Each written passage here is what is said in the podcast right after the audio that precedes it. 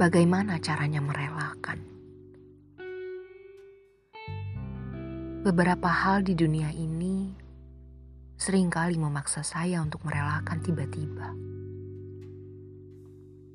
Dan saya merasa tidak diberikan kesempatan untuk bersiap-siap menghadapinya. Saya pikir semua akan berjalan baik-baik saja, tapi tidak juga. Selalu ada hal yang hilang dan berjalan menjauhi saya, dan saya betul-betul harus merelakan.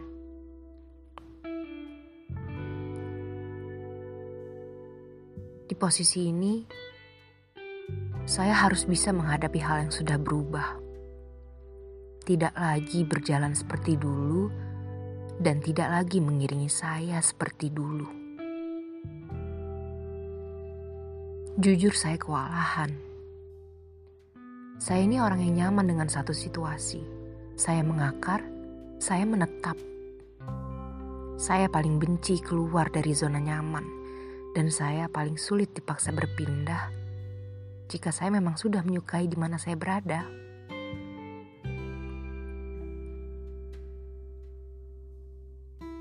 Saya suka kita yang dulu. Saat saya menemukan kenyamanan dari setiap peduli yang kamu berikan. Begitu menyenangkan rasanya. Memiliki seseorang yang selalu ingin membersamai saya. Bahkan terlalu banyak hal yang saya pikir akan saya nikmati sampai waktu yang lama. Sayangnya, Dugaan saya dibabat habis dengan sikapmu sekarang. Jauh, tidak peduli, tidak lagi seperti dulu. Dan itu berhasil membuat saya kacau. Saya dipaksa mengalahkan ego yang sangat besar. Bahwa saya ingin kamu selalu seperti bagaimana kamu yang dulu. Pembelaanmu itu selalu menyuguhkan saya pertanyaan. Memang aku tidak peduli bagaimana, tidak perhatian bagaimana.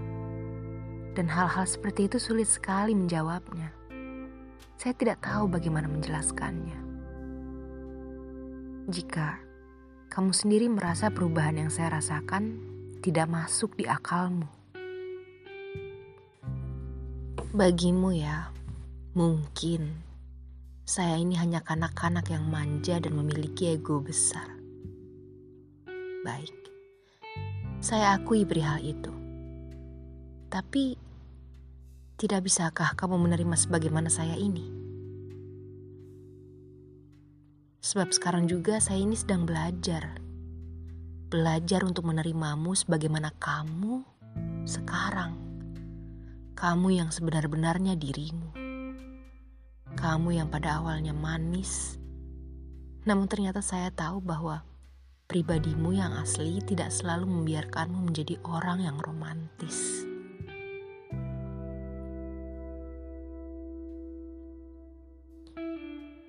Saya tentu tidak akan memaksamu untuk berubah menjadi orang lain yang bukan dirimu. Tapi, jika dulu kamu bisa menjadi orang itu, Mengapa kini kamu berubah seolah saya menghadapi seseorang yang baru? Bisa tidak kalau kita menemukan jalan tengahnya saja? Di mana saya bisa merasa tidak sendirian dan kamu tetap memiliki ruang kecilmu sendiri.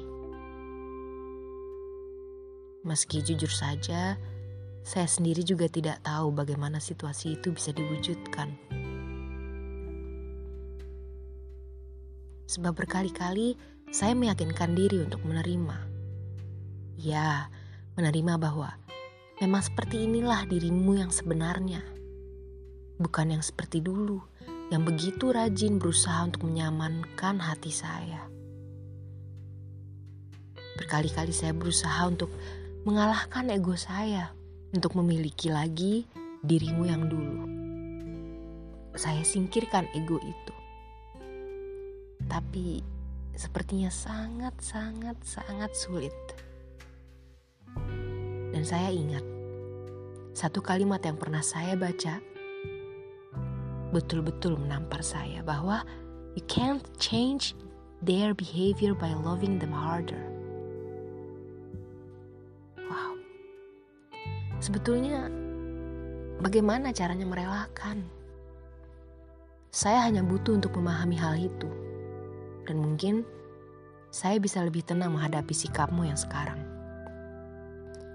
Merelakanmu dengan seluruh ketidakpedulianmu dan bagaimana kamu tidak lagi melibatkanku dalam hari-harimu. 24 jam waktumu. Saya paham betul betapa duniamu sangat penting bagi dirimu. Betapa kamu butuh menyendiri di waktu-waktu tertentu. Yang saya tidak paham, dulu kamu mengaku sangat berbahagia ketika saya menemanimu. Tapi kenapa sekarang tidak lagi seperti itu? Kenapa? Kenapa dulu bisa, tapi sekarang tidak.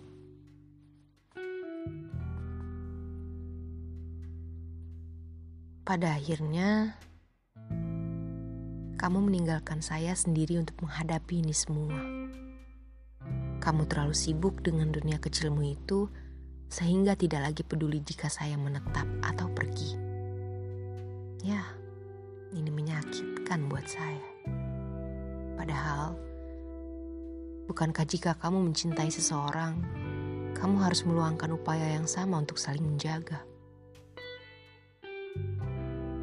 Maaf, kalau kali ini saya berlebihan, terlalu berperasaan atau apalah. Tapi, ya ini saya. Sebagaimana kamu, dirimu.